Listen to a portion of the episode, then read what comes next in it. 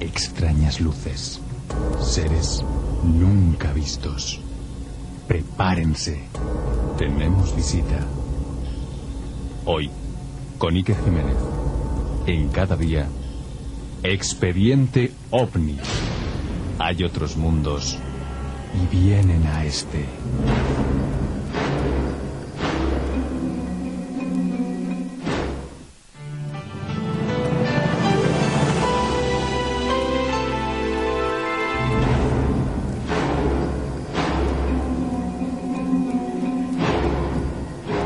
Hay otros mundos, pero están en este. Iker Jiménez, muy buenos días. ¿Qué tal, Teresa? Buenos días. Pues encantada. Hay personas que pueden pensar que si se habla de ovnis, les van a contar lo que se sabe que cuentan siempre de toda la vida.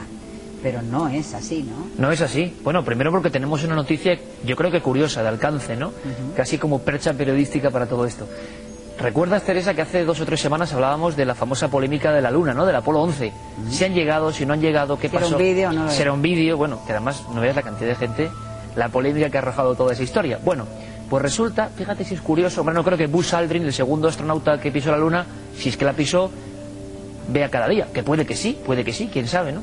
Pero resulta que se ha descolgado con unas declaraciones cuando menos sorprendentes. Fíjate, Teresa, había el rumor, existía un rumor, de que esos astronautas, a mitad de camino más o menos entre la Tierra y la Luna, observaron algo muy extraño. Un ovni que para mí es objeto volante no identificado. Yo no le doy ninguna aceptación más. Un ovni no es un platillo volante. Claro, lo que pasa es que la palabra ya a todo Es el mundo... algo que no se sabe lo que es. Claro, sin más, no identificado por el testigo, no identificado por el piloto, en este caso no identificado por los astronautas, con forma de L, eso sí que es extraño, y acercándose al Apolo 11. Bueno, esto llevaba 30 años siendo rumor, ¿no? Y de repente Buzz Aldrin, Buzz puñetazos Aldrin, porque este hombre es un poco violento en algún aspecto y le pegó un tortazo que rompió la nariz a un periodista cuando le fue a preguntar si había estado en la luna o no. Bueno, pues este Aldrin, que siempre era un- una persona osca, que nunca había hablado nada más allá de la- del renglón de la NASA, Que de recordemos fue el segundo hombre que Sí. pisó la luna. y además el segundo hombre, el que más sale en la Luna, porque le hizo una pequeña jugadita a su colega Armstrong, que es el famoso, porque Armstrong llevaba la cámara, y el otro dijo, no, yo no llevo la cámara, entonces siempre sale él en la Luna. Bueno, pues Buzz Aldrin dice que ha visto ese objeto volante, que era verdad, que tuvieron que guardar silencio, y algunas agencias el pasado día 15 informaban. Hay muchas fotografías tan extrañas como estas que os he traído, hablan de reflejos, de esferas, son fotografías obtenidas, por ejemplo, esta por la Gemini 9. ¿Ves dos esferas? Es lo que hay abajo, esos Exacto, dos puntos. dos puntos que se detectaron eh, por diferentes sistemas y que realmente acompañaron a, ese- esa nave Gemini 9. Tenemos otra eh, más espectacular todavía, en la cual aparece una especie de triángulo, algunas son fotos muy antiguas de 1966, eh, imágenes sorprendentes, obtenidas, repito, desde las naves espaciales o desde los observatorios de seguimiento. Pero lo que nunca había ocurrido hasta ahora es que un astronauta tan importante como Aldrin dijera, yo lo vi, estaba allí, tuvimos que sacar una especie de Michael Collins, el que se quedó en la nave, una especie de pequeño primitivo catalejo y observamos esa especie de figura en forma de L que era, sí, una especie de mito hasta ahora. Por lo menos para él era un ovni y ahora lo cuenta. Tampoco sé por qué lo cuenta ahora. Es algo inaudito, 35 años de secreto.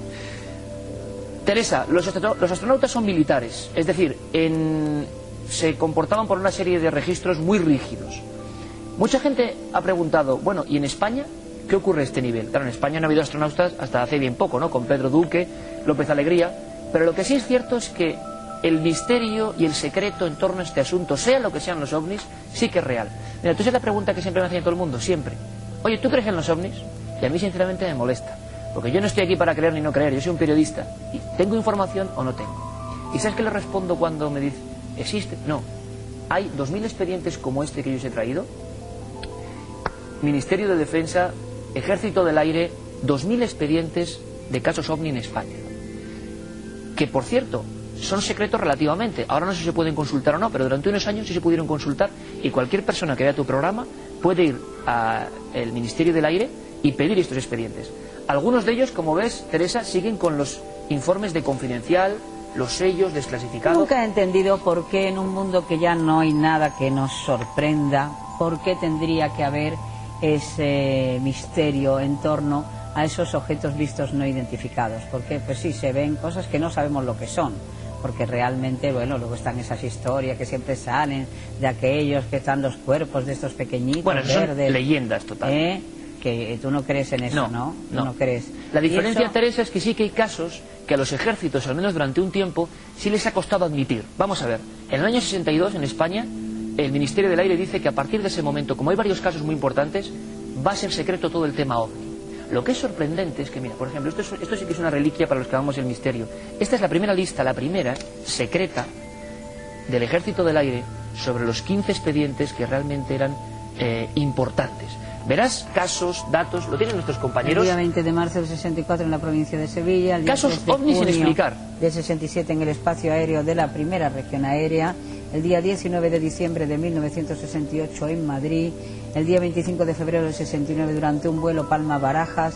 El día 26 de septiembre de 1969 en la provincia de Gerona el 23 de febrero del 71 en el espacio aéreo de la tercera región aérea, 26 de septiembre del 73 durante un vuelo nocturno, 24 de noviembre del 74 en la isla de Gran Canaria, en el 75 en las proximidades de Burgos, en enero del 75 en el polígono de tiro de las Bardenas Reales, el 14 de enero del 75. Pero esto es todo lo que la gente ha dicho que ha visto, ¿no? No, que los militares han sido protagonistas de muchas de esas ah, historias. Que tienen, digamos, testimonios ellos. Militares, vamos a llamarlo... Documentados por ellos, no de que cualquiera se lo ha dicho. Claro, claro. Eso es lo importante. Toda esa información militar y alguna tan sorprendente, Teresa, y que nos deja que quizás responda en parte a tu pregunta y a la de mucha gente, que es ¿por qué esto se mantiene en secreto? Bueno, porque, por ejemplo, por ejemplo, cuando uno de estos objetos llega a aterrizar incluso, o sea, no es una cosa que se ve en el aire, llega a violar nuestro espacio aéreo y a posarse dentro, por ejemplo, de un polígono militar, ya es sorprendente. Yo os traigo un par de historias que después de 30 años he traído incluso los expedientes originales. Algunos, a mí todavía como periodista, me sorprenden, ¿no? Ministerio de Defensa, Confidencial, Ejército del Aire, Estado Mayor del Aire. Es decir, cuando me preguntan si existen los ovnis, yo digo, oiga, pues sí creo, que esto no es de creer que nuestro ejército guarda 2.000 expedientes, algunos de ellos sin resolver. Y ellos ponen ovni, no yo, ponen ellos, por lo tanto existen. Ahora qué son, no lo sé. Pero tan raro, Teresa, como para que, por ejemplo, alguna gente, militares, 50 militares de la corbeta Atrevida en Canarias, 22 de julio del 76, ya no solo vean ovnis, sino vean cosas como esta. Una esfera con dos seres de tres metros dentro. ¿Y Una esfera con dos seres muy altos. Creo que los compañeros tienen incluso el, documento. Lo tenemos ahí, lo tenemos. Eh, reproducido esto, porque si no lo enseño desde aquí. Creo que lo tenemos Este es el caso de los humanoides de Galdar, Gran Canaria, 200 expedientes, esta sería la hoja número 90. Repito, Ministerio de Defensa, Ejército del Aire, no lo digo yo, lo dicen 50 militares de la corbeta atrevida que observan una gigantesca esfera. Y muchos de esos testigos ya no solo ven la esfera, sino que reportan militarmente la aparición de dos individuos de unos 3 metros de alto dentro de esa esfera. Esto sí que suena a ciencia ficción, pero son documentos oficiales del gobierno español, documentos del Ejército del Aire. Algunos tan sorprendentes que yo he investigado personalmente, eso que teníamos ayer, la única foto que aparece en estos informes de ese caso.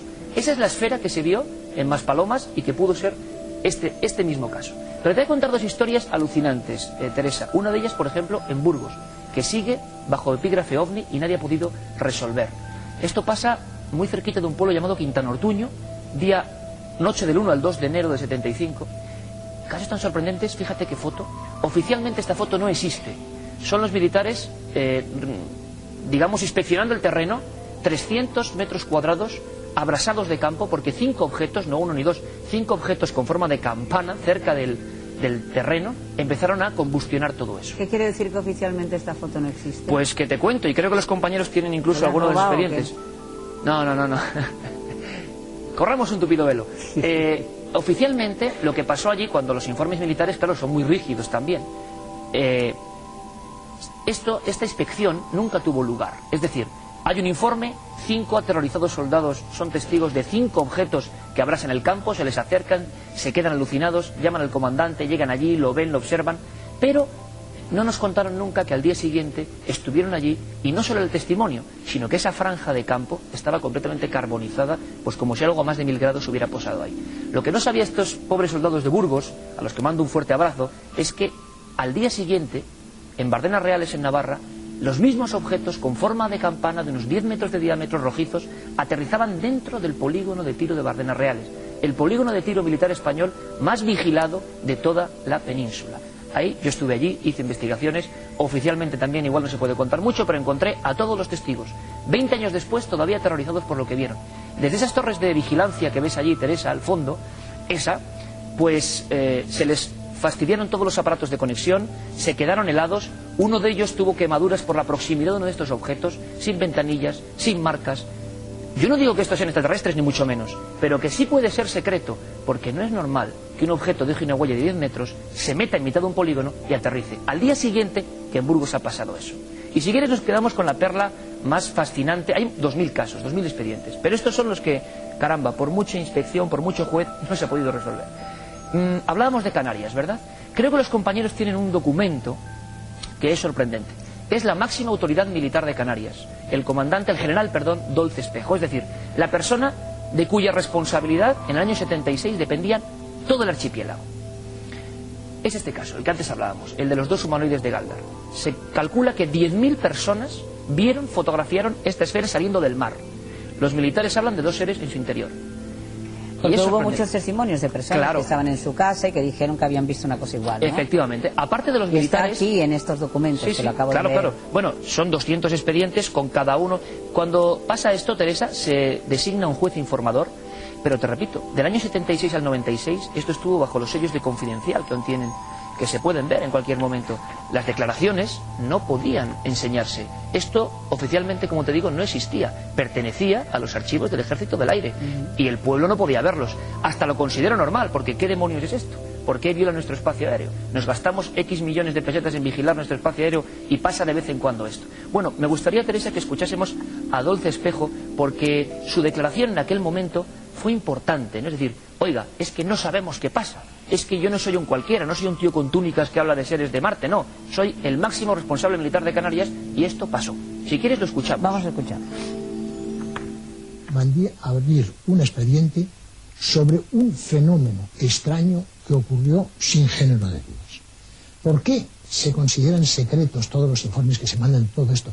Hay una razón muy sencilla, que es que es muy desagradable tener que decir, no sé, no sé, no sé, se nos iba colocando delante como una especie de nube que llega a posarse en el, en el mar y forma un semicírculo muy grande, muy amplio, translúcido, como con una corteza un poco más oscura gris, y en el centro un rectángulo y un rombo perfectamente visible, sin la menor duda para nosotros, ¿verdad?, de un color verde a mí me pone la carne de gallina, de verdad, Teresa. Sí. Teniente General Dolce Espejo, responsable máximo de toda la región área canaria. Yo he hablado con decenas, casi centenares, decenas, voy a decir, de militares que no quieren hablar, que han visto cosas, que las han visto muy cerca, que no son casos de uno que ve en el cielo. es? es una recreación que se hizo para explicar el asunto de lo que pudo pasar en Galdar, una recreación, por supuesto, efectuada en estudio, con infografía, para que nos imaginemos qué pasó esa noche del 22 de junio del 76 en Canarias. Quizá el caso más espectacular puede ser, puede que alguna mañana de estas Teresa te cuente algún otro todavía más tenebroso, donde soldados españoles fueron ingresados en coma después de disparar contra una especie de individuo dentro de una base aérea militar. Ocurrido esto en Talavera la Real, año 76, muy cerquita de este caso. ¿Qué pasó?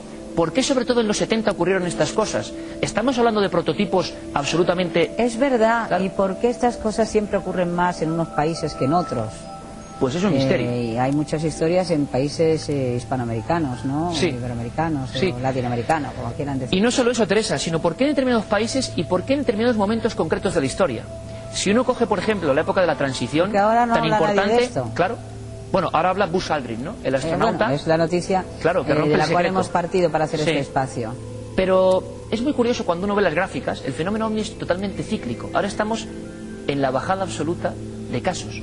Y también te pregunto, Teresa, y la gente también se lo preguntará, si los ovnis, como muchos dicen, lo que sea, son imaginaciones, son gente que se inventa, ¿qué pasa? Que la gente, ¿por qué se deja de inventar cosas? ¿Y por qué repentinamente, del año 74 al 77, hay como 4.000 casos testimoniados en dependencias de la Guardia Civil? ¿La gente se inventa cosas solo en determinado momento? ¿Por qué? ¿Por qué coincide eso con momentos también muy especiales para la política y sociología de un país como fue la transición? ¿Qué ocurre? ¿Estamos hablando de artefactos terrestres y no extraterrestres, pero que no podemos saber nada de ellos? Misterio, ¿no? Eh, tú, de todas las historias que se cuentan, de gente que ha visto, eh, algunos dices son muy altos, otros son estos bajitos verdes de trompetilla. Eh, Así nos lo cuenta la leyenda, ¿no? Yo he entrevistado muchas veces a personas que dicen haber sido eh, como secuestradas y mm. luego las han devuelto, no han recordado nada y al cabo de los años lo han recordado. bien, pues, yo no sé, porque yo creo que hay un estas baremo ahí personas, distinto, ¿no? Estas personas serían, pers- estos seres, vamos a llamarlo así, serían seres que están en un estadio de progreso superior al nuestro, ¿no? Porque tienen, tendrían... eh, La tecnología para llegar. la te- bueno, y sobre todo porque a la velocidad que van, nosotros no tenemos... eh, Nosotros reventaríamos directamente. claro, nosotros Claro. a esa velocidad no, no vamos. Claro. Sí se puede ver por los documentos que hay. Es un poco absurdo todo eso, en el de sentido de por qué luces pasan de esas esas señales cosas, a ¿no? qué velocidad iban, ¿no? Claro, claro. Sí, sí. Por cierto, rompiendo cualquier posibilidad de que sean aviones, mucha, este mismo de Canarias, haciendo giros en línea recta, que eso un avión en los 70 y creo que ni ahora se puede hacer. La pregunta es que yo creo que hay dos áreas, eh, Teresa. Una es los casos reales que han pasado por nuestro espacio aéreo, que han violado nuestros sistemas de seguridad, que han llegado a quemar campos, a aterrizar, a mostrarse ante aterrorizados testigos, que es un absurdo, porque si un extraterrestre, suponiendo que existan, viene hasta Claro. aquí, ¿Por no qué sé no podría hace. venir tan tranquilamente Claro. como ET? Sí, sí, y pasearse y decir aquí estoy. Pues igual porque no interesa o igual porque no son extraterrestres, sino otra cosa mucho más secreta que se mm, esconde Ya. tras las siglas OVNI. Eh, llegamos al título de este espacio. Hay otros mundos, pero están en este. Podría ser. Esto pueden ser cosas de este mundo nuestro que desconozcamos. Mira, Teresa, yo cuando Y hablo hay algunos sí. que tienen el poder de controlarlas. Cuando te enteres de algunos científicos y, y de tecnología militar, cuando sabes que lo que estamos nosotros utilizando ahora, ordenadores, pantallas, este maravilloso estudio lleno de tecnología, esto estaba patentado hace 5 o 6 años, y fíjate en 6 años lo que adelantan las ciencias, la tecnología, y en el uso militar van 10 años por delante, ¿qué nos estará haciendo? ¿Qué prototipos? ¿Qué pruebas? Hay mucha gente que piensa que esto es eso. Pruebas que no podían ser oficiales, que el pueblo no podía saber y que, claro, había que registrar. Pero hay casos hasta mucho más violentos donde te digo, mm, personas lo han pasado muy mal. Hay un caso, un día si quieres te lo cuento, Teresa, de estos 2.000 expedientes hay uno sin resolver, que se perdió. Yo me pasé tres años persiguiéndolo. Tres años. Eso será el próximo día. Cuando quieras. Eh, bueno, Ingresados en coma, soldados españoles, haciéndoles pruebas en el Hospital del Aire. Eh, algunos de ellos jamás volvieron a juntarse y yo los junté después de 25 años. El caso quizá más terrorífico que se guardó durante 25 años en los archivos del Ejército del Aire. bien. Y si ahora, yo te pregunto, y si ahora de pronto viniera una nave de estas y aterrizara en algún sitio que le viéramos todos y ¿tú qué, crees, qué reacción crees que tendría la gente? Posiblemente de la que pánico. hemos visto en el cine, por ejemplo. Sí, ¿Te yo creo que sí. aquella película tan antigua? ¿Cómo se llamaba? Michael. eh, La Guerra de los Mundos famosa, por ejemplo. No, no, no, no, no. No, eh, era una película que salía uno muy alto, muy alto, este actor que se llama Michael, no me acuerdo, ya se murió hace tiempo, eh, un hombre súper delgado, que pa- a mí es que me marcó esa película, ¿no? Bueno, y muchas Porque que muestran siempre que hostiles, ¿no? y Los tal. Y lo que pienso es que, claro, como hay tantas cosas que el cine ha adelantado, como Julio Verne, que luego han pasado, porque ¿quién Bueno. nos iba a decir que iban a caerse las Torres Gemelas, no? El calamar gigante no existía y Eh, están saliendo todos los y- días. Y ahora está saliendo, pues Claro. eh, eh, claro, eh, la gente luego esto esta cosa Yo creo que habría pánico. pero de que pánico. la realidad supera la ficción. Teresa, ¿no? pero de todas formas te aseguro que las sorpresas que han guardado archivos son impresionantes. Yo quiero recordar aquí al difunto amigo Fernando Jiménez del Oso, que él decía después de tantos años investigando estos temas, decía, yo de joven decía, si viene un ovni, me voy enseguida, corriendo hacia el ovni, ¿no? Como periodista y tal. Sí. ¿Sabes lo que decía después? Sí, sí. Sabiendo los casos que hay, me voy corriendo, sí, pero para el otro lado. bueno, Bueno, recuerdo Jiménez Veloso, que tanto trabajó este tema, investigó este tema. Sí. Gracias, querido Iker Jiménez. A ti, como siempre. Eh, voy a dar un consejo para enseguida continuar en la mesa del debate.